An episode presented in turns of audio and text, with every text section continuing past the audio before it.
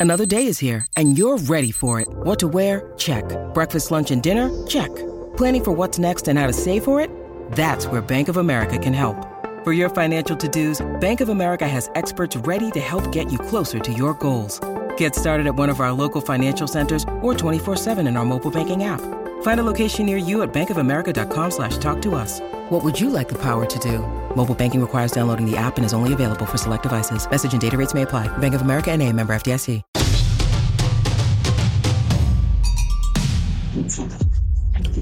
Welcome back to another episode of the CHGO Fire podcast presented by DraftKings Sportsbook, America's top rated sportsbook. Download the app and use promo code CHGO when you sign up. I am your host, Alex Campbell, and I am joined today by a co host with whom I share both a love of Chicago soccer and a last name, but to whom I am not related, at least as far as we know. He's the founder of the Red Line Supporters Group and has been involved in leadership in the Chicago Fire and Red Stars community for a long time. Jake Campbell, thanks for coming on the CHGO Fire podcast. Thanks for having me, Alex. Absolutely. So before we get into the soccer, which, yes, unfortunately, we do have to talk about these games from the last couple of weeks, how would you describe, I guess, you know, in, in the supporters community of Chicago soccer, which has a lot of small groups under the big umbrella of it, what would you say is Redline's niche Redline within that community? Um, I would kind of say that we're trying to not have a niche. We're trying to be kind of all encompassing and open to everybody. So it's not one particular thing you have to be looking for. We're involved in the fire supporter section, we're involved in the red supporter section. Um, we run a pretty popular pickup game at this point. So we're kind of just the place just trying to improve Chicago soccer. Makes sense, makes sense. But also, I got we're gonna bring up a picture of your uh, your Twitter uh, bio here. It says you guys are also uh, raccoon enthusiasts. What's the story? Uh, what's the story on the raccoons? um, the first match day that we had as a group, um, a raccoon got stuck up on the the Cermak stop at the red line, and so we just kind of decided to adopt him as our mascot from there. Nice, yeah. The uh, going to show the uh, the uh, the Twitter header for uh, for the show here for the uh, the group here in a second. There it is, and I, I really do love that uh, the profile picture with the raccoon with the Chicago shades. That is that is excellent. But enough talk about raccoons. It has been two weeks since the last show, which means there are two games to talk about. And Jake, we're going to try to go through this first one relatively quickly. Philadelphia Union one, Chicago Fire zero. Um, I don't know about you, but going into this game, even though Philly haven't started the year great, a point would have been a phenomenal result been. here. Would have felt like a win. Yeah, I agree. I, going into the game, it felt like that. I think once we got halfway through, it started feeling like we should be shooting for three and not one. And um, and then of course we get none. But I guess that's just the way it goes. Yeah. So, I mean, to recap a little bit with all the injuries from re- week one, we saw Ezra Hendrickson go with a back three, a second ever start for Kendall Burks. Um, you know, I know Wyatt Omsberg was injured basically the last two thirds of last season, but Omsberg's a guy who Fire fans were clamoring to be an MLS All Star early in the season. Uh, what do you make of the fact that we're seeing a, a rookie well, it's basically still a rookie in Kendall Burks getting minutes. And so far this year, Wyatt's nowhere to be found, seemingly. Yeah, I don't know. It is, I mean, it seemed like him and Rafa had a good thing going last year. Um, I get why Carlos is getting minutes. I think he's got a lot of potential. Mm-hmm. Um, he's got a lot of size. He's playing really well. Um, but Burks over Omsberg in a back three does kind of scratch your head a bit. Yeah, maybe it's because Burks is a little quicker. We've actually seen him kind of play fullback late in games at times, and we will get to that with the Cincinnati game, how maybe subbing in more defenders didn't necessarily help.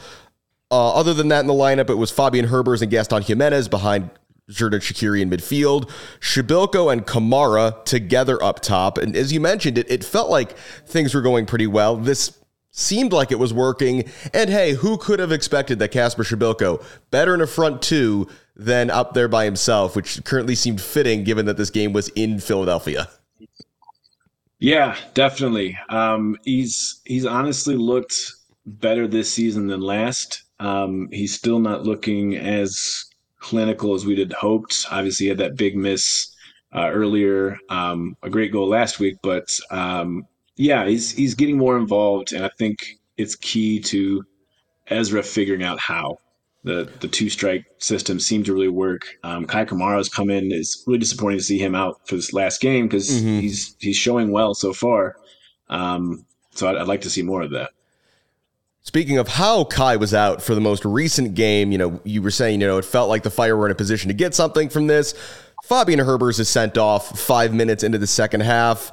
And it's, you know, we've seen this before. This is a familiar, familiar feeling.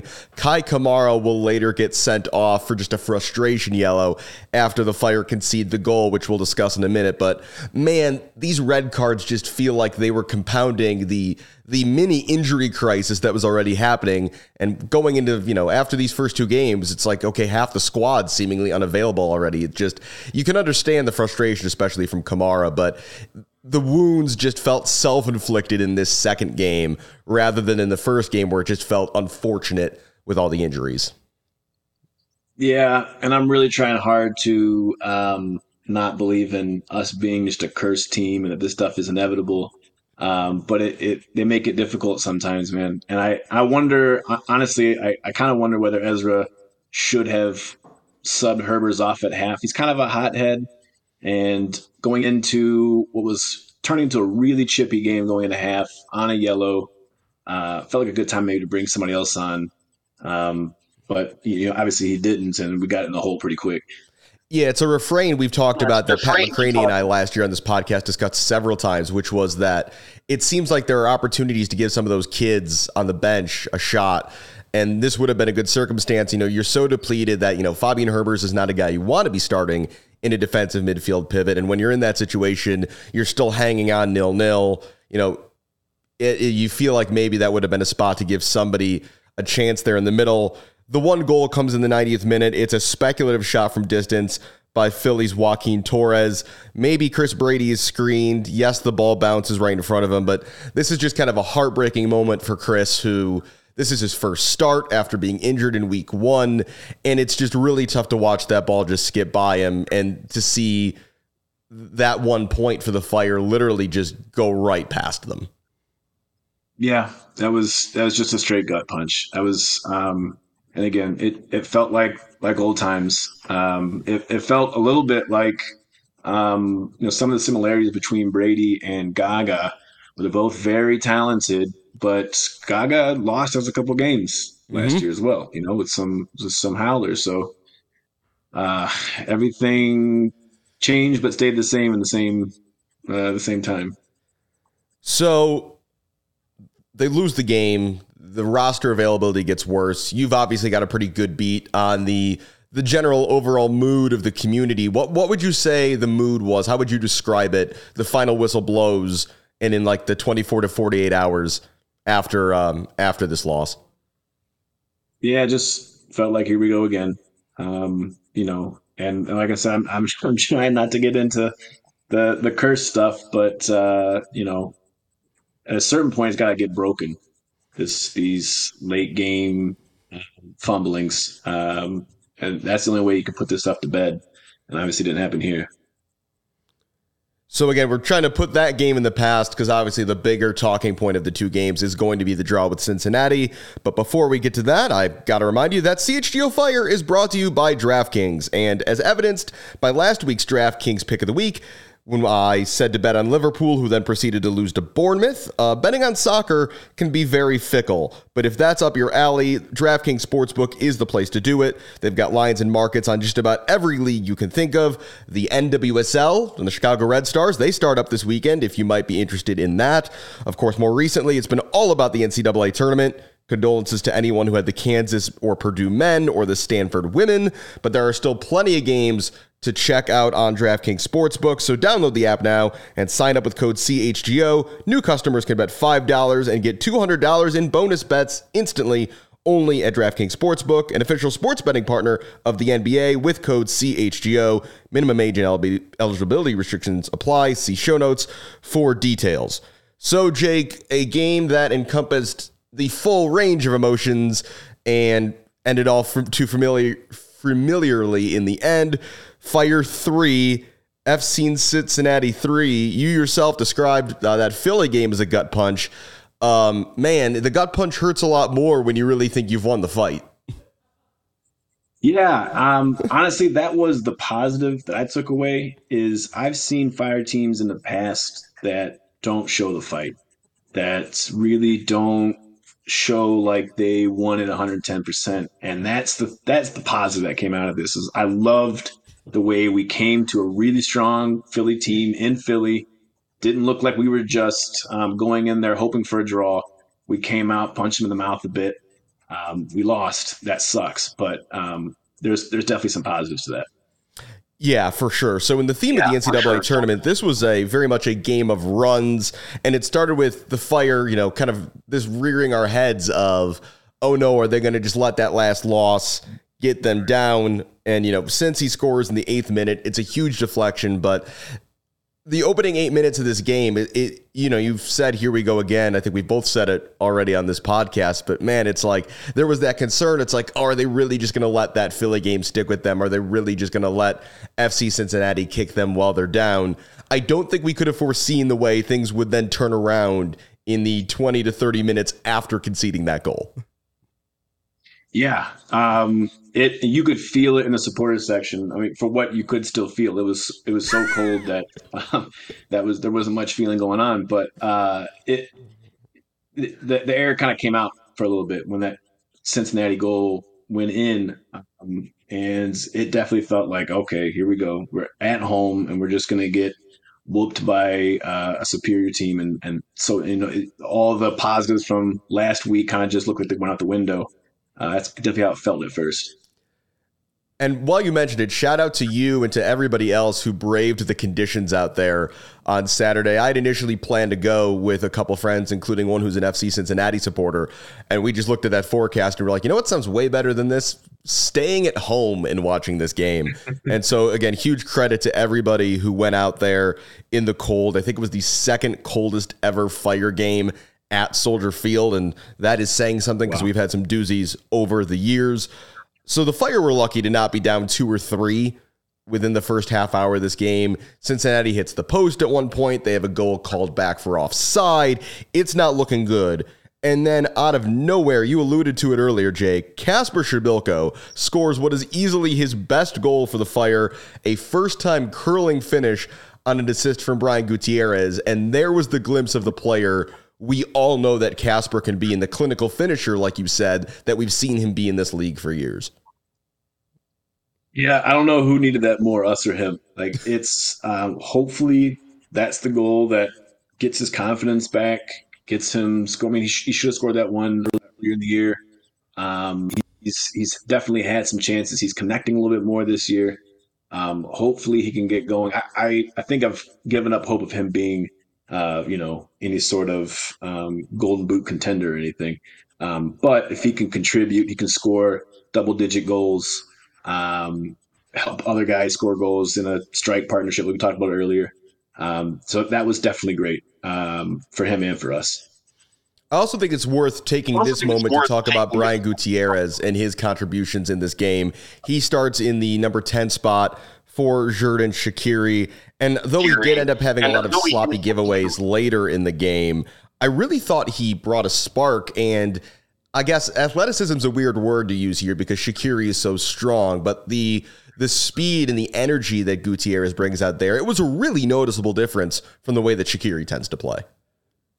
Yeah, he's um, he's obviously still raw. He's an unfinished product. Mm-hmm. Um, He's that that final touch, that final decision isn't always there, but you can see it. You can see the thought process. You can see the ambition with what he's doing, the energy he brings, like you said.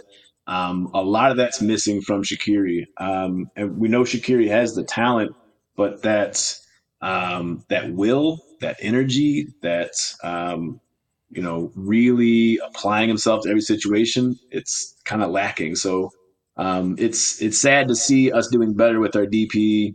Uh, you know, I think he's is he still the, the highest paid player in the league. Um, he the bench, is currently the. I want to say he is the. He's second or third. I want to say he's third. I know Insigne in Toronto is one, and I feel pretty strongly there's somebody in between the two, but I can't remember off the top of my head who it is. I will have to look that up. But yeah, I mean, he's still making over $8 million a year. And, you know, they had this conversation on the broadcast mid game. Shout out to friend of the show, Tyler Terrens, who made the point. He's like, no one's doubting what Shaqiri can do with the ball at his feet. From a dead ball situation, you trust him. You know he can just put a ball on a dime from 40 yards, and no one's questioning that. But again, you do see what Guti gives you not only the energy with the ball, but the pressing he does out of possession.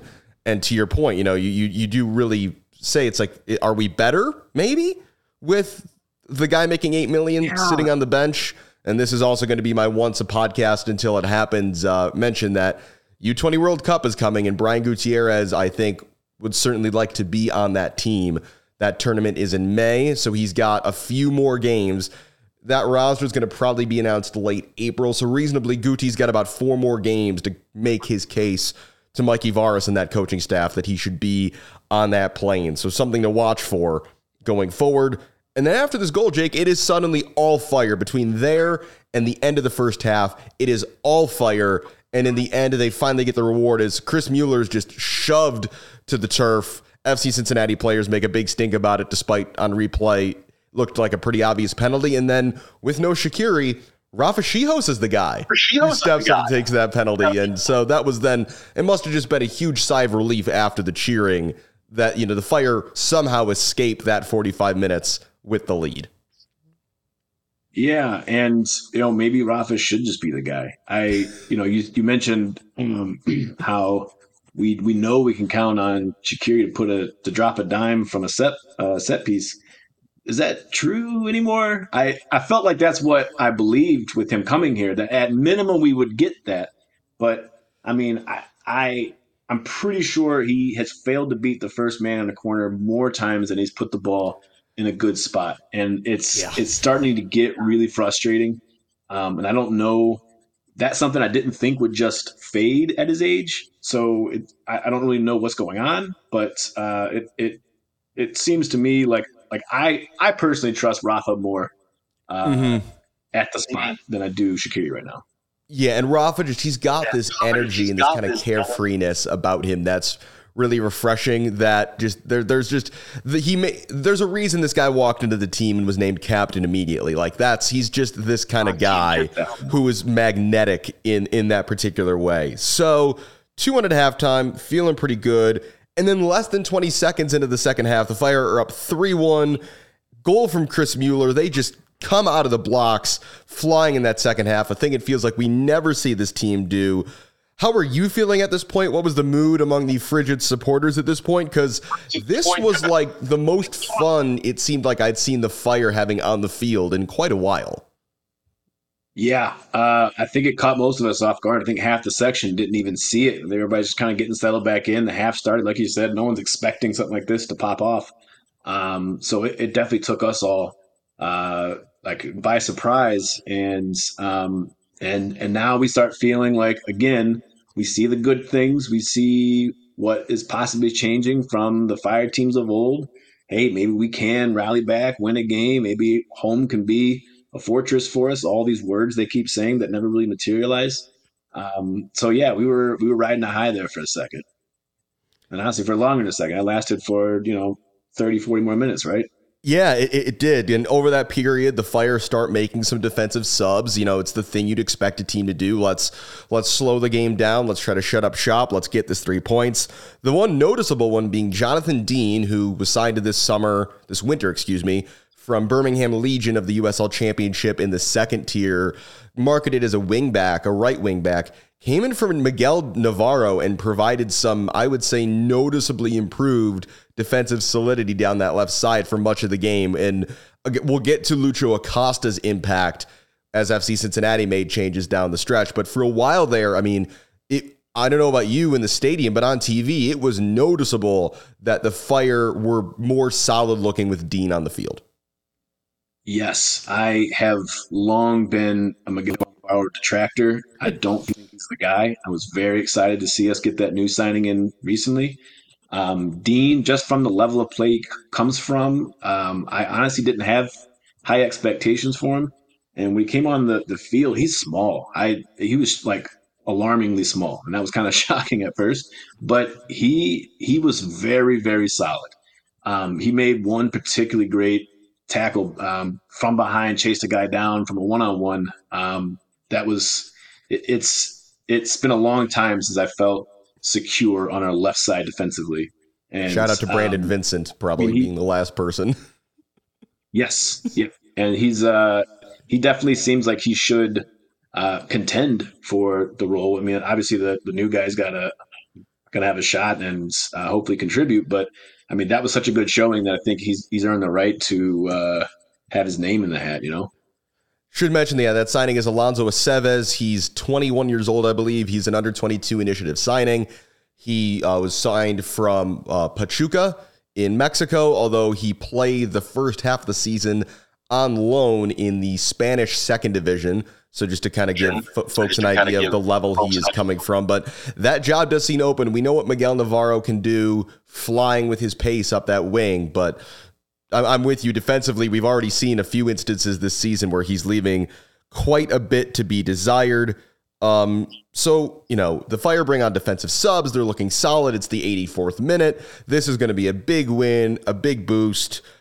How would you describe emotionally then what happened over the next four minutes?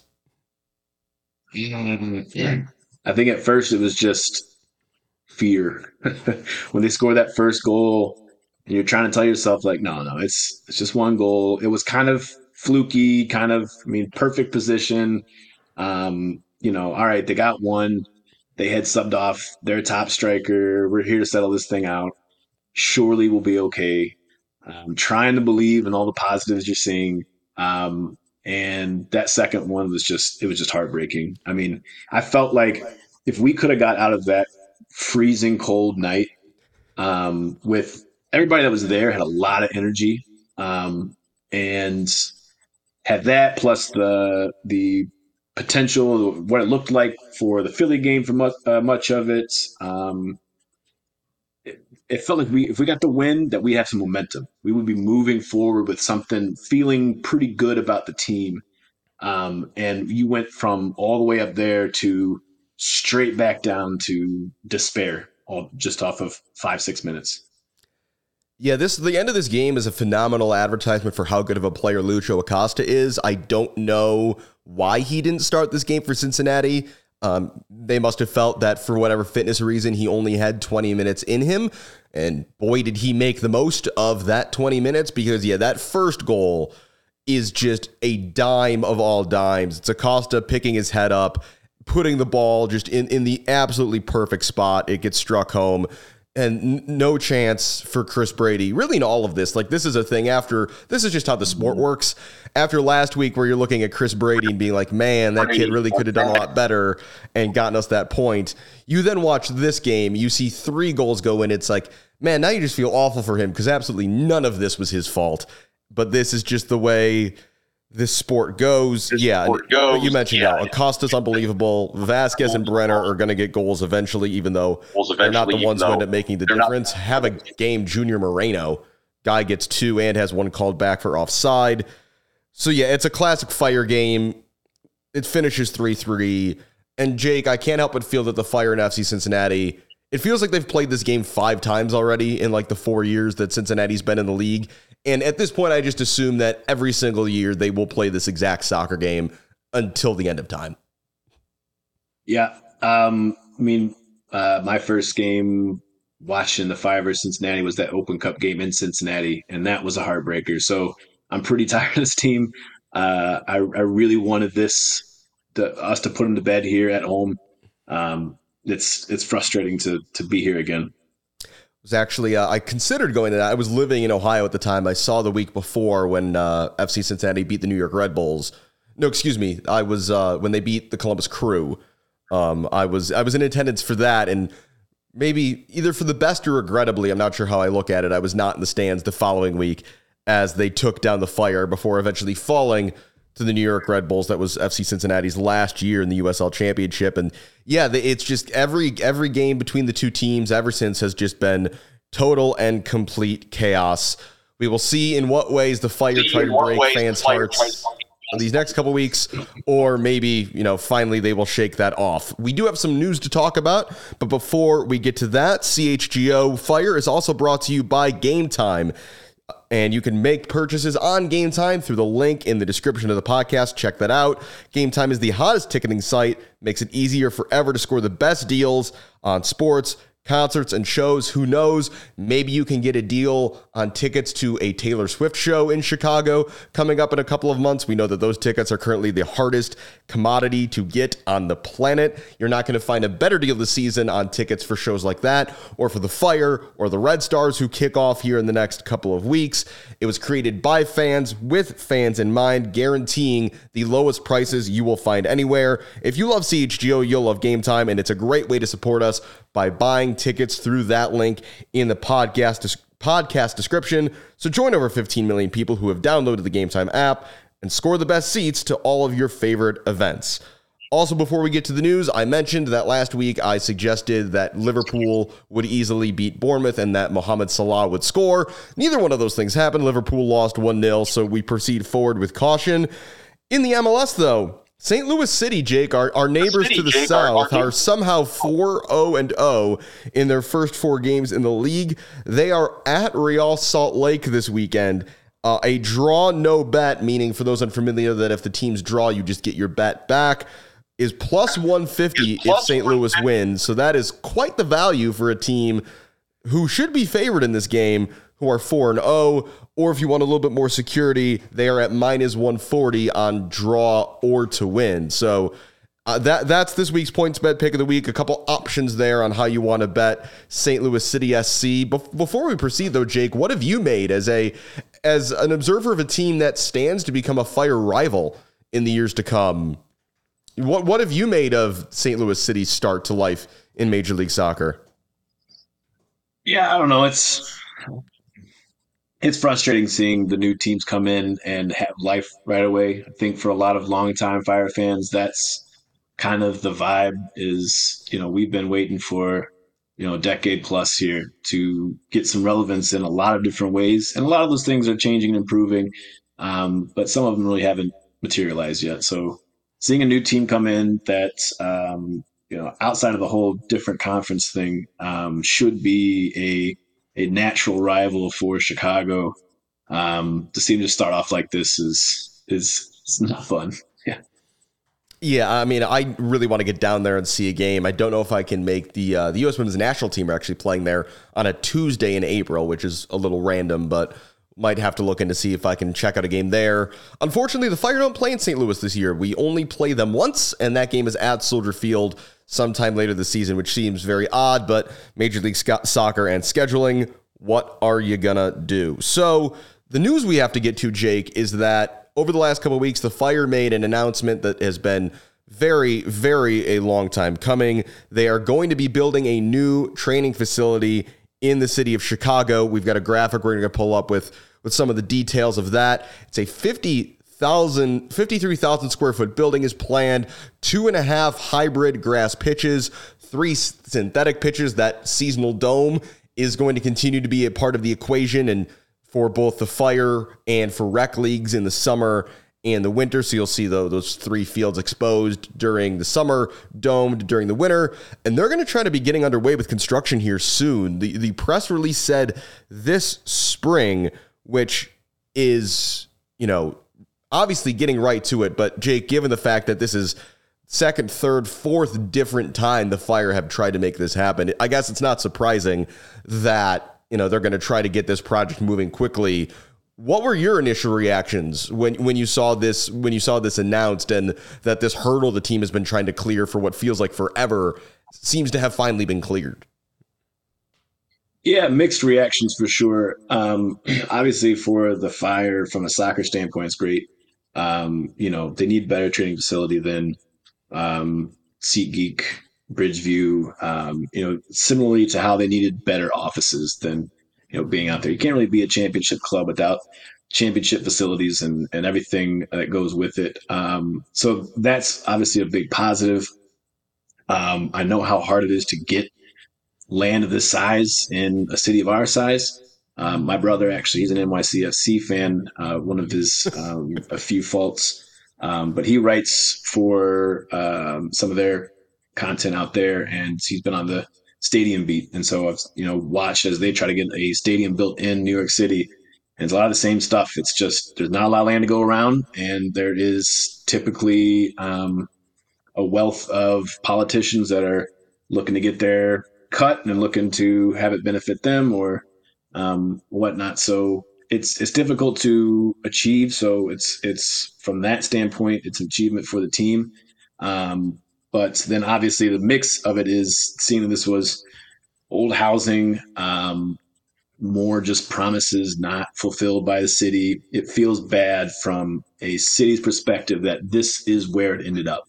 Um, we we spent a lot of time internally in Red Line, kind of looking at this and you know, wondering if this is something that we should be vocal against or anything like that. Um, and it, it really came down to it, it. It seems like this is about as good as it can come right now in the state of things for the city, um, which is unfortunate. It seems like the the the bad decisions were made a long time ago. Promises weren't fulfilled a long time ago and we're at a point where it, it seems difficult to find in the budget and in the political will to get you know the housing promise built so um, I, I, think now at this point it's just on the team to make sure that they really materialize the promises for the benefit of the community.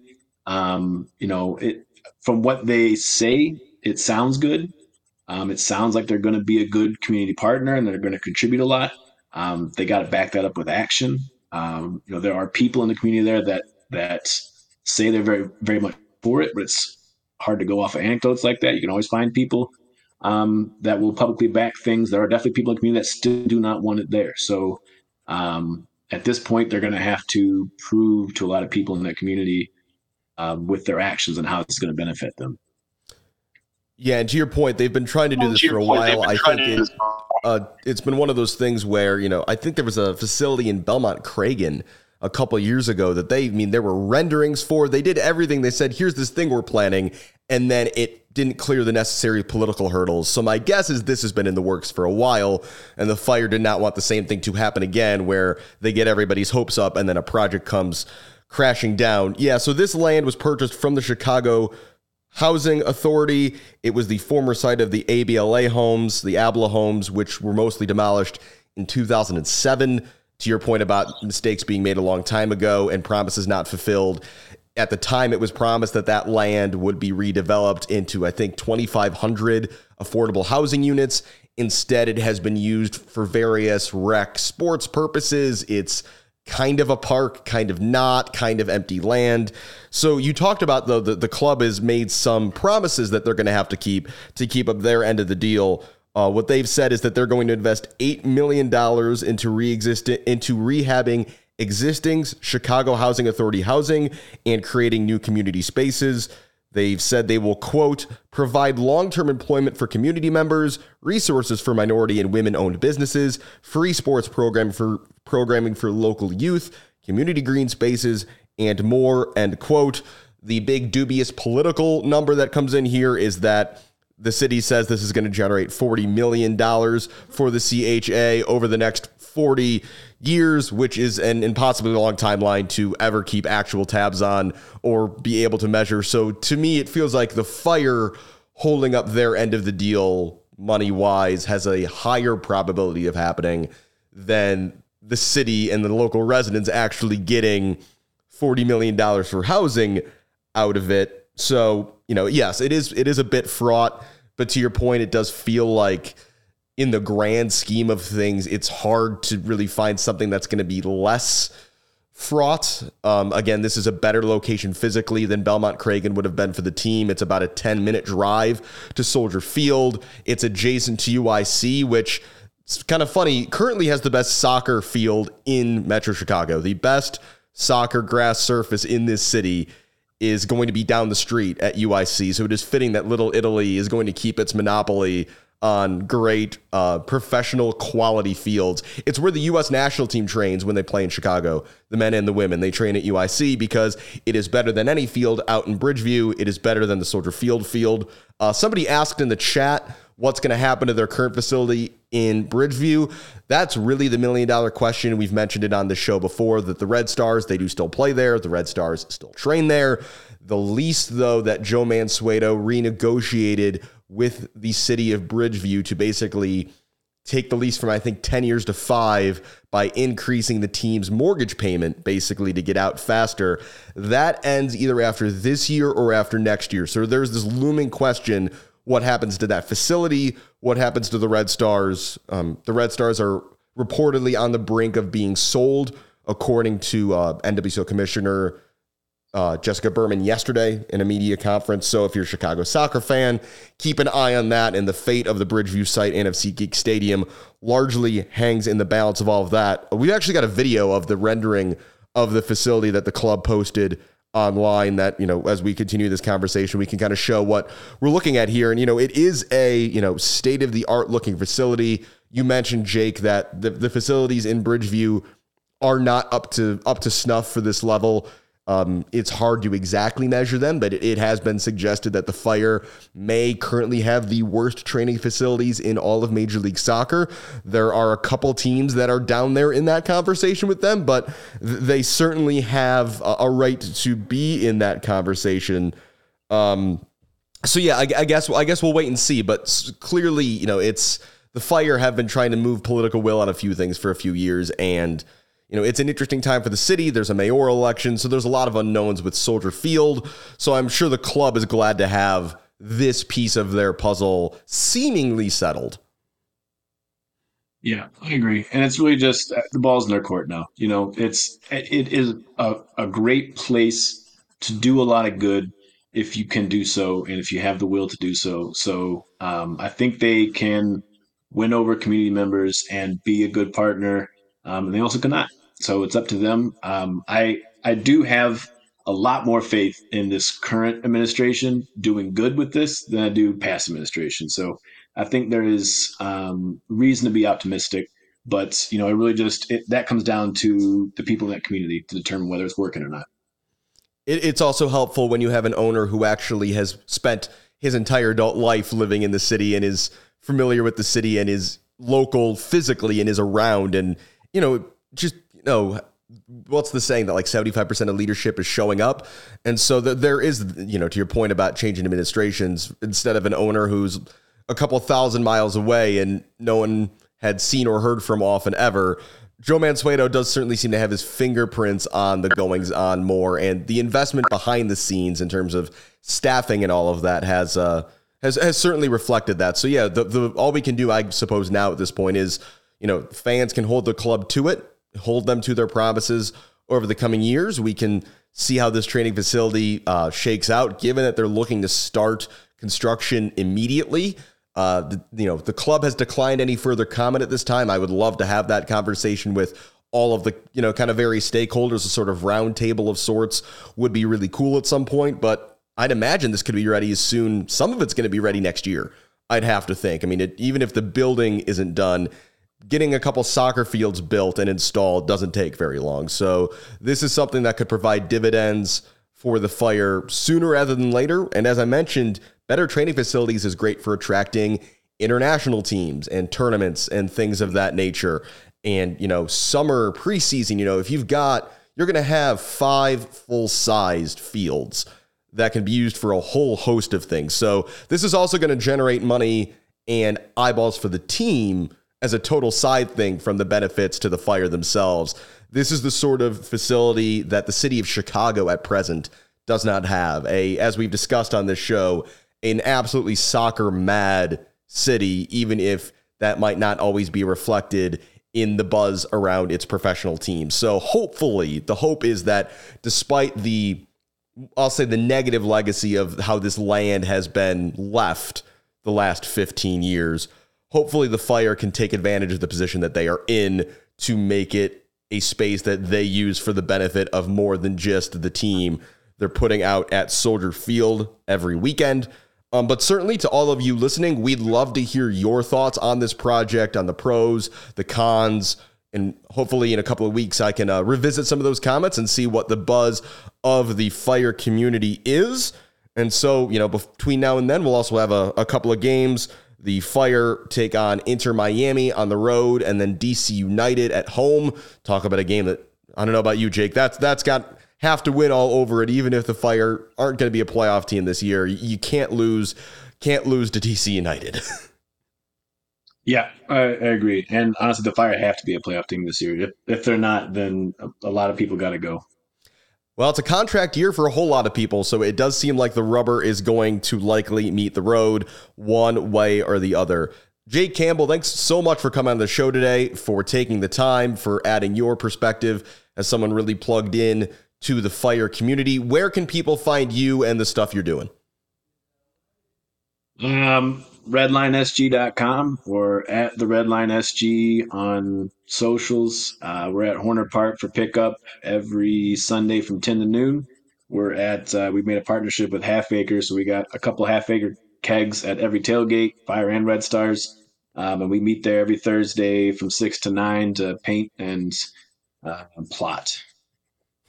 I, I, I like that. Yeah red star season opener is april first. This, I believe, is the season home opener. They're on the road in San Diego this weekend. They're, San Diego is going to set another NWSL attendance record in that season opener against the Red Stars. It looks like they're going to sell out Snapdragon Stadium in San Diego, which is just crazy. So tune into that. If you're a Chicago soccer fan, again, the Fire take on Inter Miami on Saturday. That is at 6:30 p.m.